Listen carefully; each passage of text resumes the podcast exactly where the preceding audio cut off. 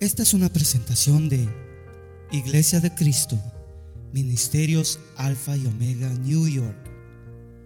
Si desea más información de este ministerio, como lugar, horario de actividades, visite nuestro sitio de internet. La dirección es ayoni.org. A Y O N. Allí encontrará diferentes recursos y enlaces a nuestras plataformas sociales que deseamos sean de bendición para su vida. Bendiciones. Quiero leerle dos frases que me ayudarán esta mañana a que comprendamos un poquito más la actitud que este siervo tuvo y las palabras que él expresó dando a conocer lo que sentía internamente. Dijo alguien, aprendí que el valor no es la ausencia del miedo. Escuche esto. El valor no es la ausencia del miedo, sino el triunfo sobre él. Muy importante. Tener valor no es nunca haber experimentado miedo, sino poder triunfar sobre el miedo. Otra persona dijo, si quieres conquistar el temor, no te quedes sentado en casa pensando en ello, ve y acciona. Si quieres conquistar el temor, no te quedes en casa pensando, meditando en ello. Ve y acción. Estaría por demás preguntarles, que todos hemos pasado etapas, momentos en los que hemos sentido miedo a diferentes cosas. Es un sentimiento que todos compartimos y todos entendemos. Una de las cosas que más desgastan. Nuestra vida interna es el temor a lo desconocido, el temor al futuro inmediato o lejano, desgastan nuestra vida interna, cargan nuestra vida, nos hacen a veces no disfrutar los hermosos momentos que podemos estar viviendo, porque estamos preocupados, estamos atemorizados, estamos sufriendo esas etapas que cargan nuestra vida. Yo ya he vivido muchos años, así lo considero. Creo que he vivido más de lo que pensé un día haber vivido. Y me recuerdo que cuando estaba no de esta edad, oía que había gente que le preguntaban y le decían, ¿usted a qué tiene miedo? Una respuesta muy común era, tengo miedo a la muerte. Hay mucha gente que tiene miedo a morirse. Otra respuesta muy común fue, tengo miedo a la vejez. Yo ya estoy en esa etapa y no quiero pasar el resto de mis días con miedo. Y aquellos que estén, aunque lo quiera ocultar con tintes, cremas, ropa de chaborruco, pero algunos ya estamos en esa época. Y nuestra intención sería no pasar el resto de los días que nos queden esclavizados por el miedo. Yo literalmente creo que me quedan menos días que los que ya viví. O a lo menos eso espero que Dios tenga misericordia. No quiero llegar a los 100 años, Dios me libre, hermano. De eso. Digo días aquí en la tierra. Porque le soy muy honesto y muy sincero, miedo a la muerte no tengo. Ya eso, la bendita palabra del Señor lo quitó de mi vida. Ahora, no quiero pasar el resto de mis días siendo esclavo, sino quiero enfrentar aquellos que en algún momento tuvieron o quizá tenga alguien miedo a la vejez. O se queje de la vejez porque en la vejez comienzan uno a tener amigos desconocidos, truenos de rodillas, dolores de espalda, dolores artríticos, cansancio, dijo, ese es fiel ese amigo, ¿verdad? Dijo alguien por ahí que cuando usted estaba niño, como están los bebés, sus hijos o nietos que puedan estar en el departamento de niños, cuando lo enviaban a hacer una siesta era un castigo. Usted iba de mala gana, decía mi mamá esta expresión, empurrado, no sé de dónde venga esa expresión, pero es así enojado, ¿verdad? Usted iba a hacer siesta, pero a cierta edad el hacer siesta es un deleite, es realmente una recompensa y las cosas cambian, ¿no? Ahora, el sentir miedo es algo normal en el ser humano y hasta cierto punto necesario. ¿Por qué la gente le tiene miedo a la vejez? Porque comienzan a surgir todas esas situaciones. Entonces, si usted no está tan viejo, trate de cuidarse hoy para que no llegue a cosechar las consecuencias que van a venir naturales y vengan esos dolores no tan severos, esas situaciones no vengan tan críticas. Yo sé que todos ustedes que están menos de 30 años dirán, speak for yourself, old man, ¿verdad? Pero uno no considera que eso va a llegar, pero va a llegar. Entonces vale la pena tener normas e ir acostumbrándonos poco a poco a ciertas normas, ciertos cuidados, para que eso no llegue tan severamente como quizás nos ha llegado a algunos o les ha llegado a otros. Entonces, ese miedo a la vejez, por así decirlo, si lo encauzamos correctamente, es bueno y necesario para que seamos precavidos. No sé si es porque jóvenes o señoritas que han nacido aquí ya están aclimatados desde el vientre, pero yo he visto que está la temperatura a 60, aún a 50, aún menos de eso, y andan en shorts y con chanclas, con sandalias. Y algunos hasta sin camisa. Y entonces nuestras mamás nos dijeran, te va a dar un aire, ¿verdad?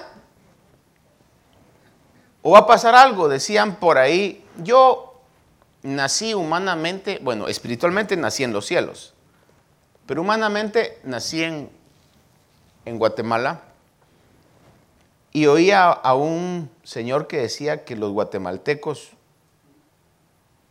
desafiamos las leyes de la física. ¿Sabe por qué? Porque somos los únicos individuos que agarramos aire. No sé cómo dice, pero agarran aire. ¿Ha oído usted esa expresión? Vas a agarrar un aire. ¿Cómo se agarra un aire? Pero a uno le dicen, ¿verdad? Agarraste un aire. Pero como le repito, a veces cuando yo veo eso digo, ¿será acaso de que ya están tan aclimatados que no sienten frío? ¿O será que desafían eso? Pero la vida le da crédito a uno, pero al final le pasa la factura. Entonces a cierta edad comienzan, no sé por qué, resulté con una artritis severa pues las veces que desafiamos el clima de esa manera, las veces que creímos que este cuerpo era como el de Iron Man, y no es así. Entonces, A veces el miedo y el temor es necesario y hasta cierto punto bueno si se encausa correctamente. Yo trato cada vez que tengo la oportunidad de poder dirigirme a ustedes de este púlpito, decirle, Señor, ayúdame, que no los enrede, que no los confunda, que no los mal guíe. Por favor, dame la gracia, porque si no, no va a ser de beneficio absolutamente nada. I need your help. Y cualquiera podría decir, pero pastor, usted tiene años de estar haciendo lo mismo, ya no debería tener miedo. No, es que es necesario. En un momento es necesario en todo lo que hacemos. Pero, por otro punto, si está encausado o dirigido ese miedo, erróneamente nos destruye. Nos destruye totalmente. Ahora, yo quiero llevarlo esta mañana a que usted considere conmigo un pasaje bastante lindo de la palabra acerca de un rey llamado Josafat. Esta historia usted la va a encontrar conmigo en Segunda de Crónicas capítulo 20. Si usted lo quiere buscar, perfecto. Si no, pues lo estaremos viendo juntos. Pero en Segunda de Crónicas capítulo 20 se habla acerca de este rey Josafat que según los datos bíblicos comenzó a reinar a los 35 años. ¿Habrá alguien esta mañana que tenga 35 años? Por favor, levante la mano. 35. Allá, uno, solo, solo uno. También Humberto, 35, ¿verdad? O sea, a esa edad, Jeffrey dice, Rosso, Jeffrey tiene 35 dividido en 2. A los 35 años lo pusieron como rey. Y dice la Biblia que reinó por un periodo de 25 años. Reinó un muy buen tiempo. Y la característica principal de este rey es que buscaba al Señor. El reino, voy a decir de Israel, aunque realmente fue dividido, lo que conocemos como Israel, en dos partes. Una parte estaba dividida al sur y otra parte al norte. La parte del sur era lo que, se conocía como Israel y la parte del norte lo que se conocía como Judá. Josafat fue rey de Judá. Y el rey de Israel lo mandó a invitar en una oportunidad para que fueran a pelear contra un ejército enemigo. Ellos habían emparentado, según lo que el relato más adelante nos dice, es que el hijo de Josafat se había casado con la hija del rey de Israel. Y entonces el rey de Israel, del reino del sur, le dice, ¿me ayudarás a pelear contra este ejército? Y Josafat le dijo, haz de cuenta que mi ejército es tu ejército, haz de cuenta que mis guerreros son tus guerreros. Sin embargo, eh, cuando salieron a pelear, y hay un pasaje que se lo voy a recordar porque es muy interesante, el rey de Israel tenía alrededor, si no estoy mal, 40 profetas que le profetizaban y le decían, ve a pelear, vas a ganar. El relato habla que hasta había uno que se había hecho unos cuernos de bronce. Y en el palacio real dice que se movía y decía, así vas a destruir a tus enemigos. Eso era el rey del sur, el rey de Israel. Y Josafat, al ver todo eso y que todos los profetas le decían, ve, pelea, vas a ganar, para cualquiera hubiera sido suficiente eso. Pero Josafat le dice, mira, ¿no queda por ahí algún otro profeta que no hayas consultado? Y entonces le dice el rey de Israel, mira, hay uno que, si no me equivoco en el nombre, se llama Micaías. Pero no me gusta consultarlo porque siempre me dice lo malo. Siempre me dice lo contrario. Entonces le dice, pero consúltalo, solo para estar seguros. Y cuando mandan a llamar a, a, Micaías, obviamente lo mandó a llamar con sus hombres, ¿verdad? Y los hombres llegaron con Micaías y le dicen, te manda a llamar al rey, pero mira, ten cuidado con lo que vas a decir. Porque está molesto contigo porque siempre le dices lo malo. Y entonces cuando el rey de Israel le dice, Micaías, ¿qué dice el Señor? Yo logro interpretar en el texto, en el pasaje, que Micaías le debe haber dicho, sube rey, sube rey. Así como te lo dicen todos, sube, vas a ganar. Ya está con una sonrisa. Y el rey que ya lo conocía, que nunca se reía con él, le dice, ¿por qué siempre tengo que decirte que me jures por el Señor que me vas a decir la verdad? Y Micaías le dice, vi a Israel esparcido sobre los montes. Y es más, vi que el Señor estaba con sus ejércitos y entonces el Señor estaba dialogando con sus ejércitos y dice, ¿quién irá y confundirá a el rey de Israel. Y dice que salió un espíritu de la presencia del Señor y le dice, yo iré y seré espíritu de mentira en sus profetas. Y obviamente eso no le gustó al rey y lo mandó a encerrar. Pero Dios le había hablado. El rey, los dos reyes, Josafat con el otro rey, salieron a la batalla. El rey de Israel dice de que no se vistió con sus ropas reales, sino que se hizo pasar como un soldado más, porque el ejército enemigo había dicho, no se preocupen de matar a nadie más, sino al rey de Israel. Entonces, él se, mire cómo era de tremendo, se puso como soldado, pero sin embargo a Josafat le dijo, tú ve con tus ropas reales.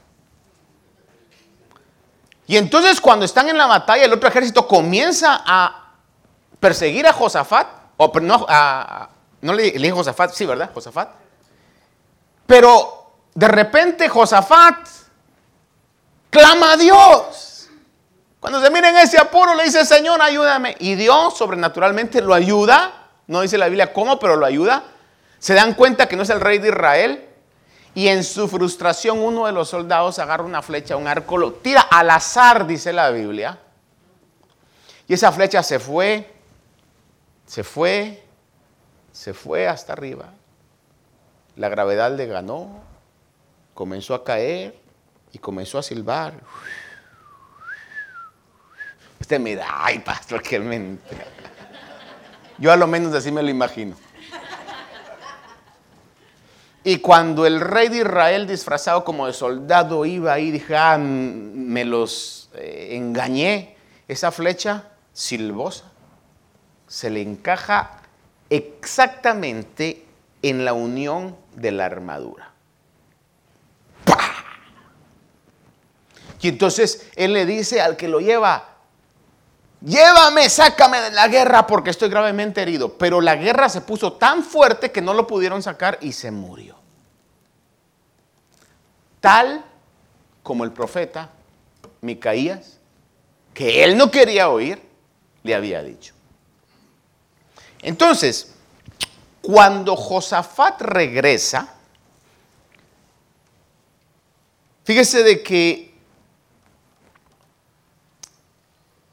le advierten, y déjeme, déjeme que usted lea conmigo este pasaje porque es muy importante. En Segunda de Crónicas estamos ahí, ¿verdad? Capítulo 20.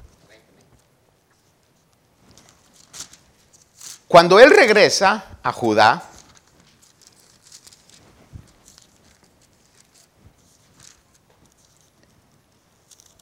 dice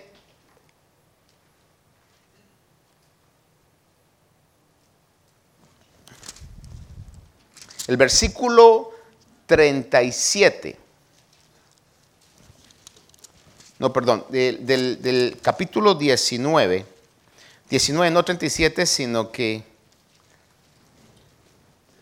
es el capítulo 18. Versículo 34, ahí dice, pero la batalla arreció aquel día y el rey de Israel fue sostenido en el carro frente a los arameos hasta la tarde y murió al ponerse el sol. Versículo 1 del capítulo 19 dice, entonces Josafat, rey de Judá, regresó en paz a su casa en Jerusalén. Y ve el verso 2. Y salió a su encuentro el vidente, que es otra manera de decir profeta. Salió a su encuentro el vidente Jehú, hijo de Anani, y dijo al rey Josafat, mire lo que le dijo, ¿vas a ayudar al impío y amar a los que te odian o a los que odian al Señor y con esto traer sobre ti la ira del Señor? Sin embargo, se han hallado en ti cosas buenas porque has quitado las aceras que eran imágenes de idolatría de la tierra y has dispuesto tu corazón para buscar al Señor. Y entonces con esa experiencia y esa advertencia, entonces Josafat comienza a hacer reformas. Una de ellas es que comienza a implantar la justicia a aquellos que estaban o tenían que juzgar a Israel les dice, no acepten soborno, juzguen en el nombre del Señor. Envía levitas por toda la tierra y sacerdotes que enseñaran la ley del Señor. Y comienza entonces a hacer que el pueblo pudiera conocer la ley de Dios, pudiera tener temor de Dios, después de esa experiencia que vivió y después de la advertencia que le dice el vidente o el profeta. El capítulo 19, verso 9 dice que dio órdenes diciendo, así haréis en el temor del Señor con fidelidad y de todo corazón. De hecho, fíjese que la palabra nos muestra que se decía de Josafat que fue un rey que buscó al Señor con todo su corazón. Le repito eso. Era un rey que buscaba al Señor con todo su corazón. Capítulo 22, verso 9, le leo, dice, también buscó a Ocosías y lo prendieron cuando estaba escondido en Samaria, lo llevaron a Jehú y lo mataron, pero le dieron sepultura, pues decían, es hijo de Josafat. Ocosías fue un hijo de Josafat, dice, es hijo de Josafat que buscó al Señor con todo su corazón. El pueblo entero sabía, aun cuando ya Josafat había muerto, que había sido un rey que había buscado al Señor con todo su corazón. El 17.6 de Segunda de Crónica siempre dice, hablando de Josafat, y su corazón se entusiasmó en los caminos del Señor. Y me llamó la atención esa palabra, se entusiasmó. Y cuando uno va a ver en el lenguaje original ahí, da la idea como que se emocionó, o sea, se, elevó su corazón. Se emocionó. Muy parecido a cuando David decía en el Salmo, yo me alegré con los que me decían, a la casa del Señor iremos. Cuando Josafat miraba las cosas de Dios, se emocionaba, se entusiasmaba. Y era conocido aún después de su muerte que había sido un rey que había buscado a Dios con todo su corazón. La gente en cierta edad, digo esto entre comillas, donde ya no tiene gusto a veces ni en lo que come, ni en lo que se pone, ni en lo que tiene, se preocupan a veces de dejar un legado. ¿Qué es el legado? Que lo que se va a recordar de ellos sea bueno. Por eso va a ver usted que los presidentes que, a lo menos en esta nación, que sigue siendo, creo yo, la nación más poderosa económicamente y, también militarmente del mundo que hoy vivimos. Mira usted que cuando cada presidente sale de la oficina, es una tradición, creo yo, que hacen una librería, una librería presidencial. Y usualmente lo hacen en el lugar donde nacieron. Por ejemplo, cuando ya Mr. Biden no sea presidente, me imagino que van a hacer una librería. Yo creo que él nació aquí en el norte, no sé cuál de los dos estados, New Hampshire o por ahí, creo, ¿verdad? Es decir, ¿por qué? Porque dejan un legado. El legado de Josafat era muy conocido y era Josafat fue un rey que buscó al Señor, pero no a medias. Buscó al Señor con todo su corazón. Por eso va a ver usted que cuando estaba en medio de la batalla, sufriendo el engaño del otro rey, clama al Señor y el Señor milagrosamente lo libra. Y milagrosamente hace que esa flecha que alguien tiró al aire cumpliera la palabra del Señor. Porque creemos en un Dios que desafía lo natural, que desafía lo lógico, que hace que su palabra se cumpla como sea que Dios quiera hacerlo. Por eso si Él ha dado promesas sobre su vida, agárrelas, créalas, abrácelas, aunque el temor le esté respirando en el cuello, usted diga, no creo a lo que tú me digas, creo a lo que Dios ha dicho que va a hacer con mi vida. No temor. Y esas evidencias le daban a Josafat un valor que es el valor que yo quisiera que todos saliéramos hoy con ese valor.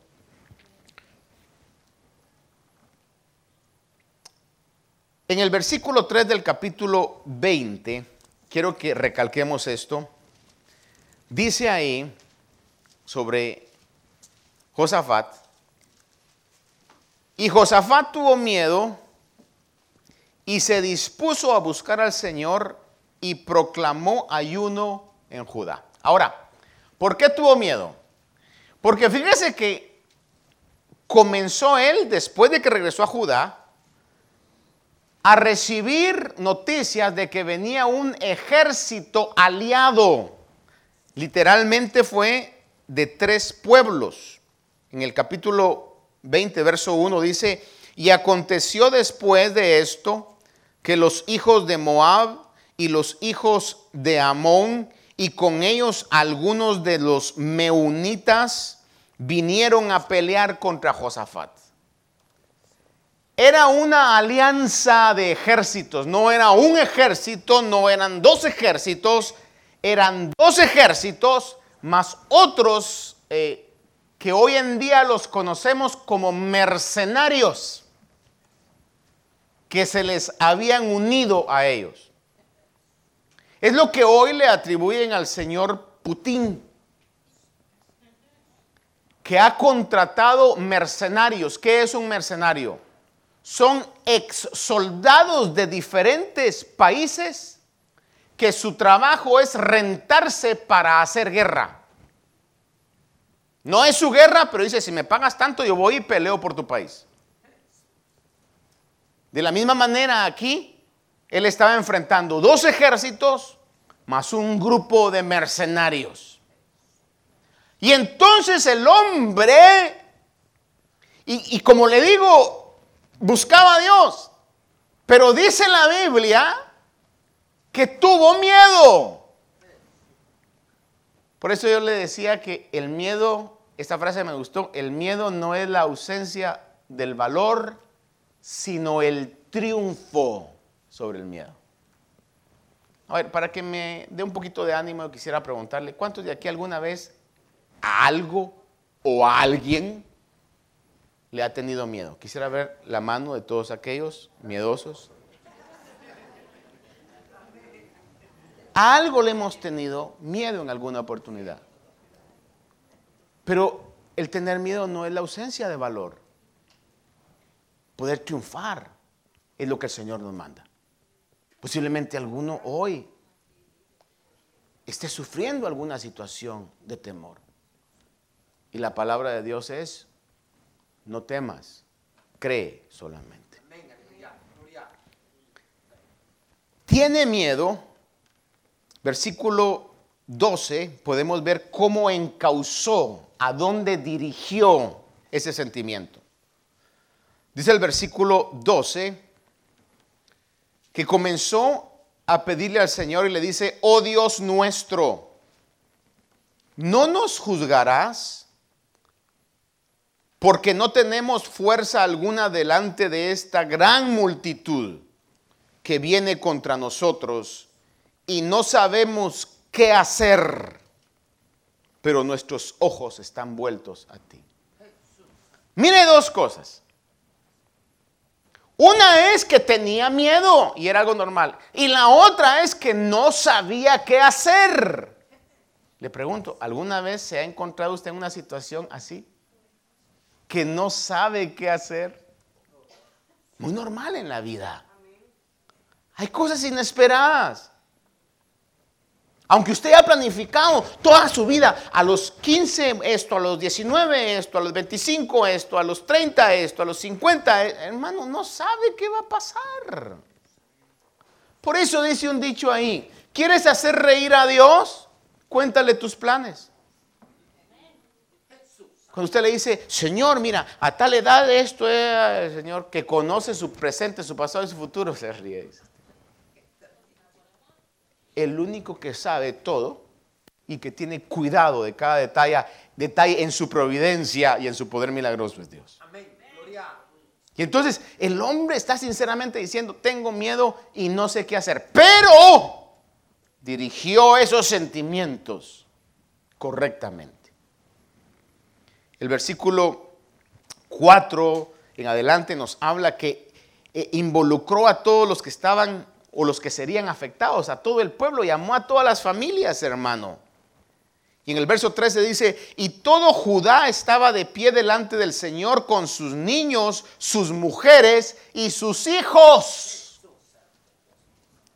Si hay una situación que va a afectar a toda su familia, padres y madres, no deje afuera, discúlpeme esta expresión, pero ni al gato. Dígale, el gato no sé si entiende, pero llámenlo aquí, vamos a comentarle aquí. Porque se te va a acabar tu free food y free shelter. Hermano, suena una exageración, ¿verdad? Y posiblemente lo esté haciendo. Pero bueno, saque la imagen del gato, pero involucre a toda su familia. No solamente lleve la carga el papá o la mamá, comparta con los hijos. Gloria a Dios, bendito Padre. Dígales, necesitamos hacer algo. Amén, aleluya, gloria. Necesitamos buscar a Dios. Amén, aleluya, gloria a Dios, bendito. Yo he tenido la bendición de asistir a la iglesia desde que era pequeño. No puedo decir que desde que era pequeño era cristiano porque estaría mintiendo. Dios me hizo nacer de nuevo cuando ya fui como adolescente. De pequeño me llevaban a la iglesia. Me recuerdo que habían, la, iglesia primera a la que yo me recuerdo, eh, ir era Asamblea de Dios Lirio de los Valles, se llamaba. Tuve la bendición después de muchos años de volver al pueblo donde nací y vi al pastor y hasta me tomé una foto con él. Obviamente él ya no se acordaba de mí, ni yo de él, ¿verdad? Pero, pero nos identificamos. Y me recuerdo de que me dormía en sus predicaciones, obviamente. Como muchos esta mañana están teniendo la bendición de que les estoy conciliando el sueño. El bill se los va a pasar después para que los que no pueden.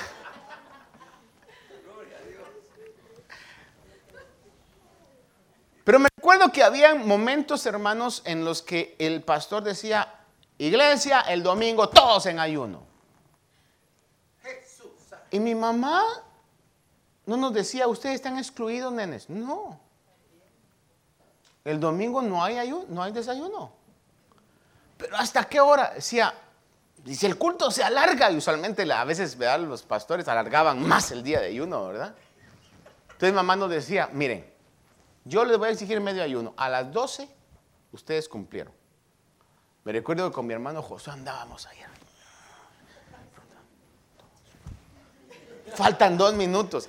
Y lo que la cuestión es de que después, hermano, obviamente hacían comida y salíamos, hermano, con un hambre, porque sabe cuando está niño, pues tiene hambre, ¿verdad? Voraz, hermano. Por eso es que a sus hijos se les pide que le lleve snack, hermano. ¿ya? Porque como uno está en crecimiento, necesita comer. Y quedamos acostumbrados, luego ya no crecemos, pero queremos seguir comiendo como que estuviéramos creciendo, es el problema, ¿no? Pero nos involucraba a todos, hermano.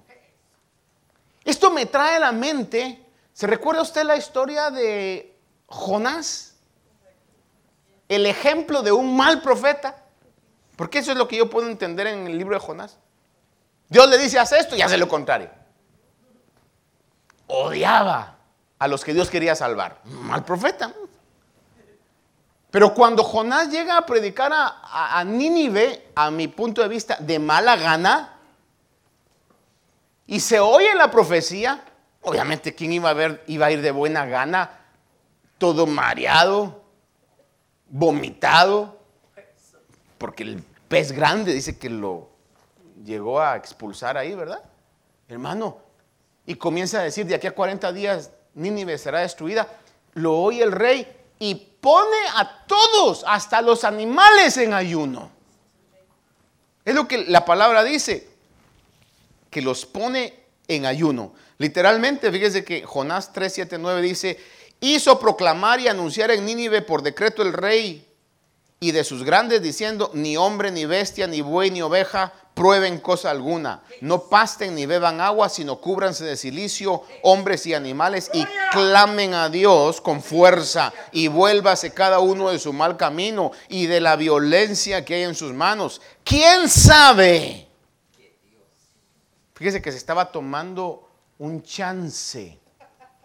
No es que él haya oído, la profecía de Jonás, pero si se vuelven, Dios lo restaurará. No, Jonás no dijo eso. Jonás simplemente dijo, de aquí a 40 días el Señor me dijo que va a ser destruida. Y el rey toma el chance de decir, pero ¿quién sabe si nos humillamos? ¿Quién sabe? Quizá Dios se vuelva, se arrepienta y aparte el ardor de su ira y no perezcamos. Mire qué ejemplo. Y usted ve la historia de, Jonás y el Señor se arrepintió, ya no envió su ira. Y mira usted también, Jonás se enojó, ¿verdad? Y todo lo que sigue. Pero lo que le quiero marcar es la actitud del rey y del pueblo. Igual que Josafat, cuando vio esa gran multitud de esos dos ejércitos más los mercenarios, involucra a todos a lo que él sabía que era lo más seguro. Busquemos al Señor. Humillémonos delante de Él. En el libro del profeta Joel, capítulo 2, verso del 12 al 17, le leo una invitación al arrepentimiento. Mire estas palabras que Joel habla y dice, aún ahora declara el Señor, volved a mí de todo corazón, con ayuno, llanto y lamento rasgad vuestro corazón y no vuestros vestidos. Volved ahora al Señor vuestro Dios, porque Él es compasivo y clemente, lento para la ira, abundante en misericordia y se arrepiente de infligir el mal. ¿Quién sabe si volverá y se apiadará y dejará tras sí bendición, es decir, ofrenda de cereal y libación para el Señor nuestro Dios? Tocad trompeta en Sión, proclamad ayuno, convocada asamblea, reunida al pueblo, santificad la asamblea, congregada a los ancianos, reunida a los pequeños y a los niños de pecho. Una vez más miramos todo eso. Y dice, salga el novio de su aposento y la novia de su alcoba. Aún los recién casados no tienen chance, están de luna de miel, rey, sáquenlo de la luna de miel. A ese punto llegó. Salga de su cámara, salga de su aposento, la novia y de su alcoba, entre el pórtico y el altar. Lloren los sacerdotes, ministros del Señor, y digan, perdona, oh Señor, a tu pueblo, y no entregues tu heredad al oprobio, a la burla entre las naciones. ¿Por qué han de decir los pueblos, ¿dónde está tu Dios? Mire ese involucramiento, y le voy a decir yo, esa determinación total a buscar a Dios. ¿Por qué? En el caso de Josafat, que su legado fue que fue un hombre que buscó a Dios con todo su corazón. Él estaba plenamente convencido que lo mejor que podemos hacer en esta vida es poner nuestra confianza total en el nombre del Señor. En el versículo 5 al 13, siempre de Crónicas 20, Josafat comienza, en este tramo de versículos, Josafat comienza a reconocer y a declarar el poder y la fuerza de Dios. Menciona que Dios tiene un pacto con el pueblo. Le recuerda a Dios que construyeron un templo y que si el pueblo estaba en aflicción y le buscaban en el templo, Dios escucharía. Todos esos versículos relatan eso. Relatan eso. Pero el verso 14, mire el versículo 14 conmigo, por favor.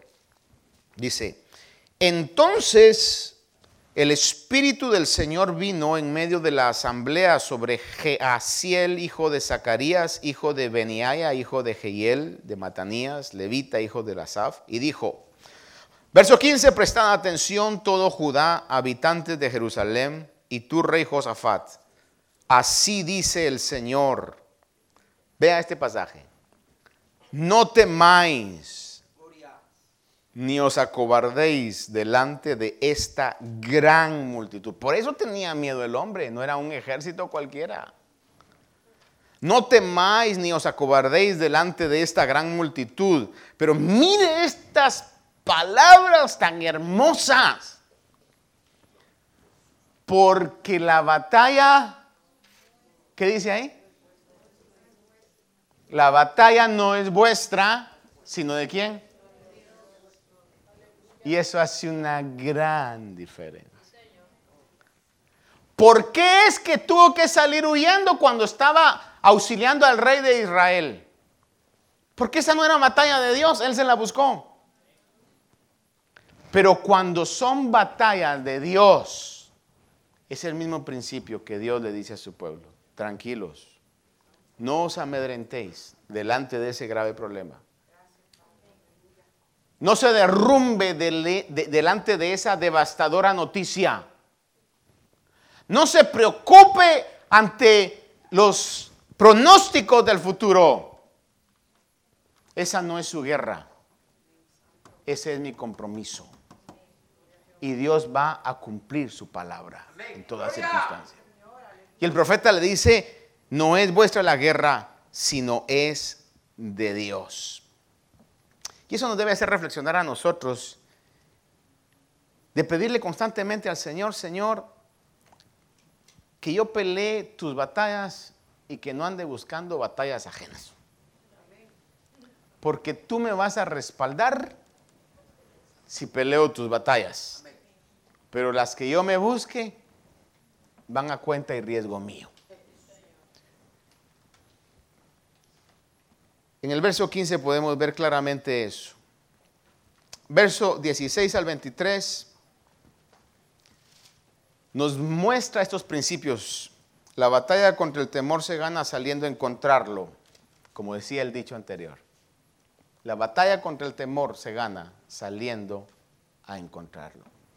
Pero no podemos salir en nuestras fuerzas. Tenemos que tener la fortaleza de Dios.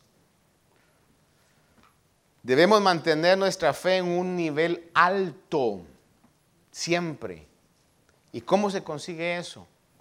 La palabra nos da una clave.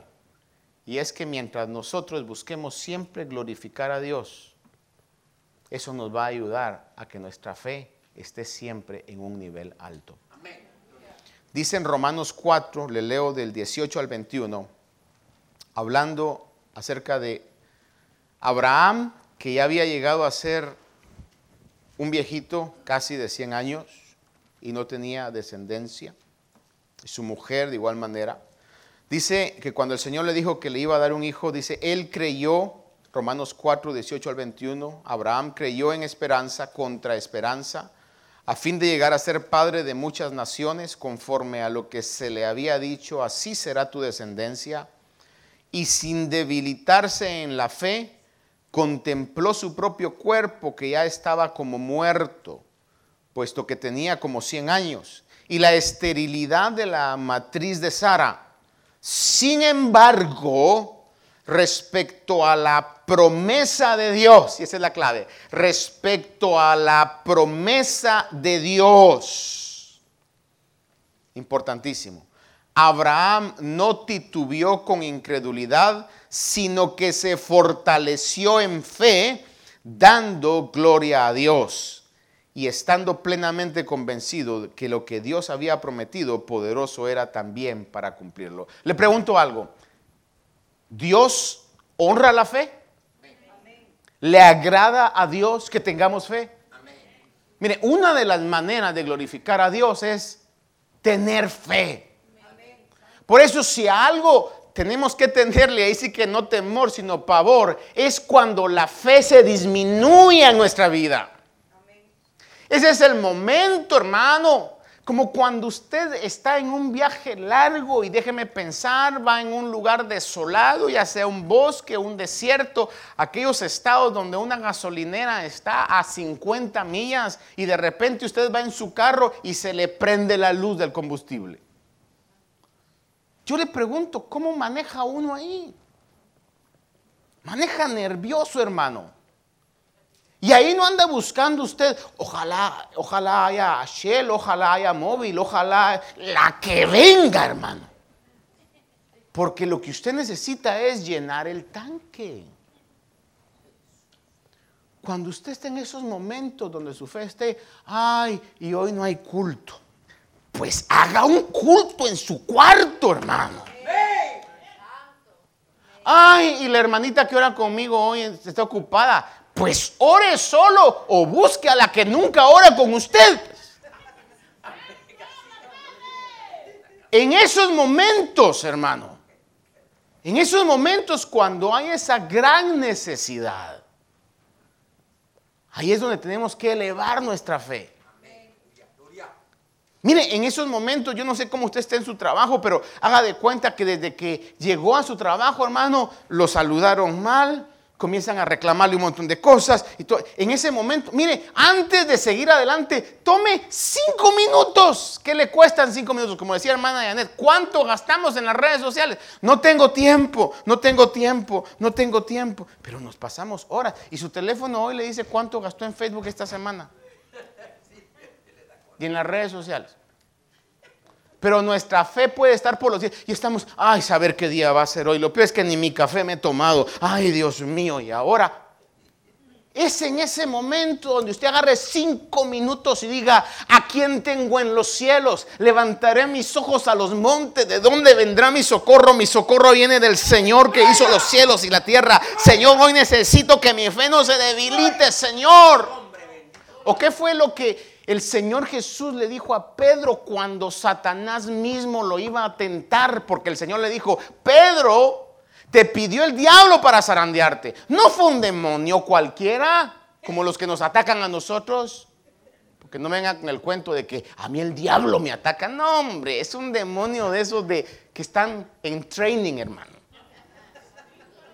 Pero sentimos como que fue el mismo diablo el que nos atacó, ¿verdad? Pero a Pedro le dijo, el diablo, Satanás, te ha pedido para zarandearte. Y lo único que el Señor le dijo, yo he rogado que tu fe no falte. Porque es lo que la palabra dice. ¿Cuál es la victoria que ha vencido al mundo? Nuestra fe. Por eso, hermano, lo más importante es tener fe en lo que Dios es, en lo que Dios ha dicho. Aunque el mundo cada vez se ponga peor, aunque venga persecución social, aunque venga persecución religiosa, aunque vengan señalamientos y comiencen a señalarnos de fanáticos, de extremistas, de ignorantes, de lo que sea, usted va a decir, yo necesito, Señor, que mi fe en medio de estas situaciones se fortalezca y pueda tener valor. Y como lo que predicaba el hermano Oscar el domingo pasado, poder para poder estar firme en medio de esta situación. Hermano, cuando vemos esto, vemos realmente la importancia de poder mantenernos en una fe. Fíjese que para hacer el relato ya eh, concluyente, es de que el Señor le dio una victoria sorprendente. Si usted la puede leer en su casa, va a ver ahí que dice que les dijo, salgan, pero no peleen. Y comenzaron todos a cantar, a adorar al Señor. Hermano, a, proyectarse a que Dios ya había dicho lo que había dicho. Y los enemigos comenzaron a matarse entre ellos. Cuando usted mira el relato se va a dar cuenta que después de que todos se mataron, él envió a inspeccionar el campo y le dijeron, mira, allá no hay más ejércitos, solamente los cadáveres de todos. Y hermano, y algo, un detalle que me da mucho la atención es que dice que cuando bajaron al campo de batalla, comenzaron a tomar todo lo que los ejércitos habían dejado, tanto los que huyeron como los que mataron. Pero hay un detalle muy importante, que dice que fue tanto lo que habían dejado, hermano, que ellos llamaron a ese campo de guerra Valle de Bendición. Y yo me pregunto siempre que leo este relato es, si iban a la guerra los otros con tantas cosas, es porque estaban súper convencidos que iban a triunfar y se iban a reubicar en Judá. Sin embargo, no se esperaban que el Dios de Judá iba a pelear la batalla por su pueblo. Y el valle del temor, el Señor lo convirtió en valle de bendición sus valles de temor y mis valles de temor, Dios los quiere convertir en valles de bendición. Nuestros valles de temor, Dios los quiere convertir en valles de bendición. Pero ¿cuál es la clave? Que nuestra fe esté sólida en el Dios que todo lo puede. En el Dios que pelea las batallas, aún aunque nosotros no la estemos viendo. Porque ellos no supieron ni cómo Dios peleó la batalla. Pero la palabra del profeta que les había dicho es, quietos, no es su guerra, es la guerra de Dios. ¿Tiene problemas? ¿Tiene conflictos? ¿Una predicción que lo ha preocupado? Es normal, a todos nos pasa. Pero ¿a dónde vamos a ir en medio? ¿A dónde vamos a buscar ayuda en medio de esas grandes situaciones? Si corremos al nombre del Señor, tendremos una respuesta segura. Versículo 27 al 29, termino acá, dice, y todos los hombres de Judá y de Jerusalén regresaron con Josafat al frente de ellos, regresando a Jerusalén con alegría, porque el Señor les había hecho regocijarse sobre sus enemigos. Entraron en Jerusalén en la casa del Señor, con arpas, liras y trompetas. Y vino el terror de Dios sobre todos los reinos de aquellas tierras cuando oyeron que el Señor había peleado contra los enemigos de Israel. Dios quiere que la obra que Él está haciendo en cada uno de sus hijos pueda ser un testimonio vivo que es bueno servirle al Señor. Amén. Padre, esta mañana yo te agradezco porque estoy convencido que tu palabra, Señor, nos da ánimo, tu palabra nos conforta, tu palabra, Señor, nos revela cuán grande tú eres, Señor. Esperamos que esta meditación haya bendecido su vida. Si desea más información de este ministerio, como lugar, horario de actividades, visite nuestro sitio de internet. La dirección es ayoni.org. A Y O N Y.org. Allí encontrará diferentes recursos y enlaces a nuestras plataformas sociales que deseamos sean de bendición para su vida. Bendiciones.